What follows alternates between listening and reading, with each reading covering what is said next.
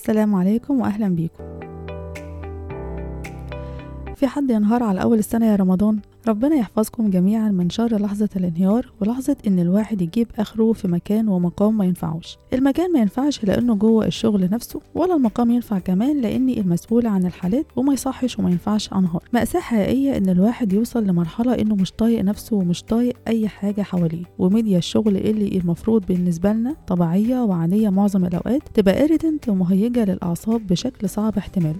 وابقى toxicated منها بالشكل ده لدرجة إني أسأل نفسي هو أنا بعمل إيه هنا؟ وما جدوى كل هذا؟ وحكمت معايا إني لازم أمشي من هنا حالا ودلوقتي. وده اللي خلاني أبعت very short notice إن يا جماعة حد يجيلي وإني محتاجة حد يغطي مكاني ويجي يستلم راية الشغل والحالات وربنا يسخر ليكم عباده الطيبين زي ما سخر لي ووقف لي زمايلي اللي لحقوني ونجدوني وادوني فرصة إني آخد time off وقتي برغم إنه مش معمول حسابه. وصادم ومش planned وإنها تتحل بكل سهولة ويسر كده ودي فرصة نادرة جدا وبتحصل مرة في الألف. استنزاف فجائي dramatic tension وتعب نفسي مخليني مش قادرة أشتغل ومش قادرة أتكلم ولا أتواصل مع أي حد. وعن أحاسيسي من إني مرهقة جدا ومنعزلة تماما عن نفسي و detached و misaligned وطاقتي zero وشحني الداخلي completely depleted والواحد بقى عنده sensors كده بيعرف بيها إنه وصل للحدود القصوى ولكن الحد اللي بيوقفني أنا شخصيا وبعتبر إن ده ال limit وقت ما الاستنزاف يبقى over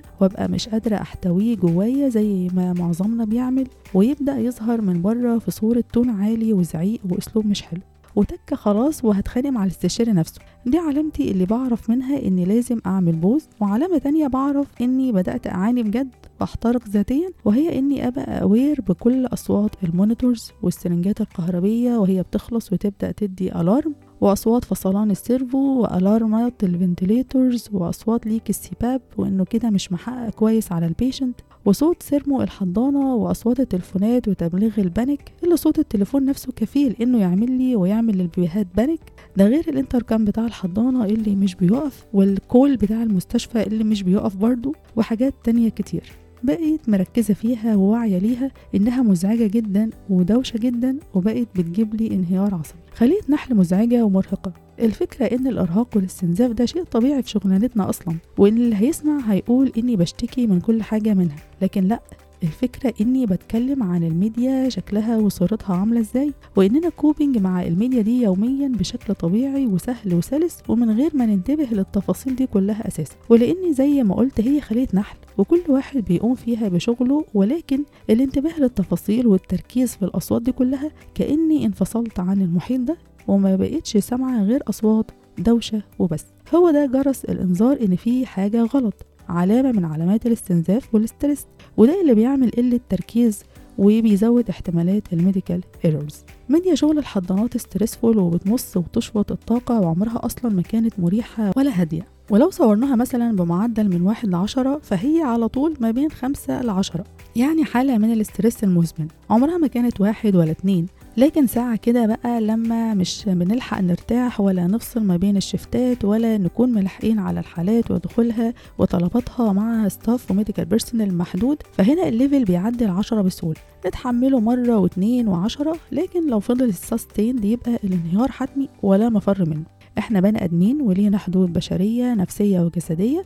لو اتخطيناها وجينا على نفسنا بزيادة يبقى هنضر وهنأذي. ودي شغلانة بوجه عام مهما دخل فيها تكنولوجيا وحاجات فيها بقت automated هتفضل معتمدة على العامل البشري المحدود في العدد والطاقة. وعمرنا ما هنكون مكن وهنفضل ننهار من ضغط الشغل ومن عنف ال chronic stress الاستشاري اتخض وأنا ببلغه من تغييرات الجدول اللي هتحصل فجأة وإني همشي دلوقتي وافتكر لا قدر الله إن في ظروف قهرية ولا حاجة. قلت له لا الحمد لله ربنا ما يجيبش حاجة وحشة وإن كله تمام أنا بس اللي منهارة حاجة بسيطة يعني. وكان عايز يعرف مين بالظبط اللي تسبب في ال breakdown أقول إيه بس واعيد إيه؟ اختلفت الأسباب وتعددت والانهيار واحد. وكنت ابغي أقول له إن الاستشاريين نفسهم من ضمن الأسباب القوية ولكني أستحي. الاستشاريين نفسهم وطلباتهم اللي مش بتخلص وتليفوناتهم اللي مش بتقف وتوترهم اللي ساعات بيوصل إنهم يحسسونا إننا المسؤولين عن مرض وتعب الحالات في الأساس. والاستشاري اللي بيعامل المرور معاملة إنه في دريم لاند وإن كل طلباته وأحلامه وأمنياته الغير منطقية أوامر. واللي إحنا لازم ننفذها وننفذها حتى لو إحنا كنواب وأخصائيين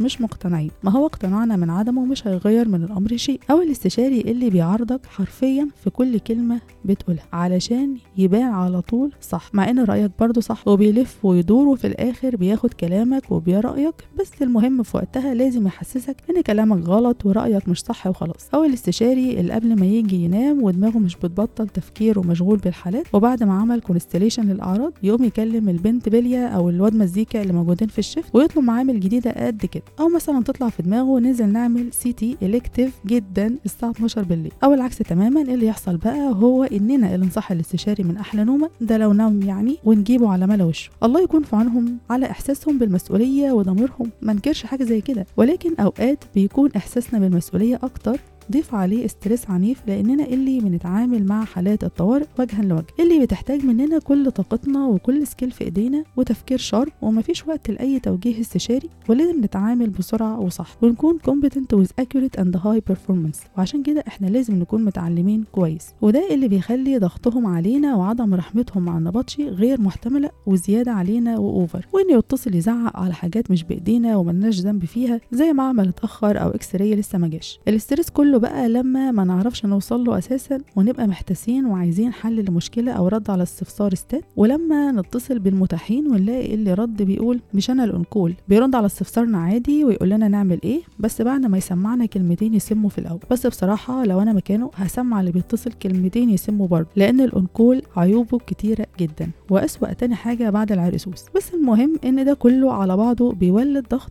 والضغط ده بيولد الانفجار والانهيار. ساعة الانهيار الواحد بيحس إنه مقفول تماما من الأماكن ومن الأشخاص ومن الشغلانة نفسها. وقد إيه هي unsatisfying و unrewarding والتقدير فيها قليل قوي بعد كل التعب ده. وبجد إحساس إني عايزة أهرب من هنا وأكون في أي مكان تاني غير أوضة العمليات دي وغير الحضانة دي ومع ناس غير الناس دول. إحساس واقعه سيء على الواحد وخاصة لو معرفش يهرب ومفيش أي exit door الواحد آسف على الصورة ال negative دي بس هي مش negative على قد ما هي واقعية. وعشان كده من موقعي البسيط هذا. ببعت تحية ورسالة شكر وامتنان وحب حقيقي لكل واحد بيشتغل ك healthcare. عدد ساعات طويلة جدا من غير break ولا راحة في ال shiftات نفسها ولا فرصة فصل محترمة ما بين ال shiftات وبعضها. مفيش فرصة إن الواحد يعيش عادي أو ي relax. والأوقات ال off الغريبة ال irregular اللي بناخدها مش بنعرف نعمل فيها كل حاجة عايزين نعملها. أو نقابل أصحابنا إلا طياري كده ويدوب أصلا بنلحق فيها ناكل وننام وألفين سلام وتحية للي بيشتغل وهو معرض ل emotional drainage وكل كلامه عن الأمراض والحوادث والموت وكل حواراته مع ناس غريبة عنه وهو الطرف اللي لازم يتعامل بشكل احترافي واللي لازم يسمع ويهدي ويمتص غضب اللي قدامه ايا كان هو مين. عشان كده قلت وبقول تاني إننا من وقت للتاني بنحتاج إجازة والمفروض يكون مترتب ليها وليها وقت معين ومعروف. مش نستنى لآخر نفس ولما نوصل لمرحلة الانهيار التام وبعدين نفكر ناخد إجازة لأننا بجد بنحتاج نفصل. ضروري نفصل عشان نستعيد نفسنا المفقودة الضايعة والتايهة ونشحن بطاريتنا النفسية والاجتماعية من تاني ونتكلم مع ناس بنحبهم ولينا علاقة مباشرة بيهم زي أهلنا وأصحابنا. ونقضي وقت مع نفسنا ونعمل self-care نعمل تمارين تأمل reflection ننام كويس نكتب نفرد المواقف على الورق نفنن مشاعرنا نمشي تمشية طويلة على البحر ما نتكلمش خالص. يعني أي طريقة وأي وسيلة إن إحنا نحاول بيها نهدى من جوانا ونخرج من دوامة ال stress. عشان ال stress في شغلانتنا قاتل ومميت وممكن يخلي الواحد ببساطة يستغنى عن الشغلانة كلها. مجرد محاولات عشان نتخلص من كل أشكال الضغوط اللي تعرضنا لها. والحمد لله على نعمة الأجازة وفرصة إننا ناخدها من الأسف حبيت بس أوثق لحظة انهياري وأشكر بالمرة زمايلي اللي وقفوا جنبي في الوقت ده. واتكلم شوية عن الصورة السلبية للشغل وال downside البشع لل medical career وأعراضه اللي بتتمثل في ال burnout وال chronic stress وال emotional drainage شكرا على حسن الاستماع ودمتم بألف خير.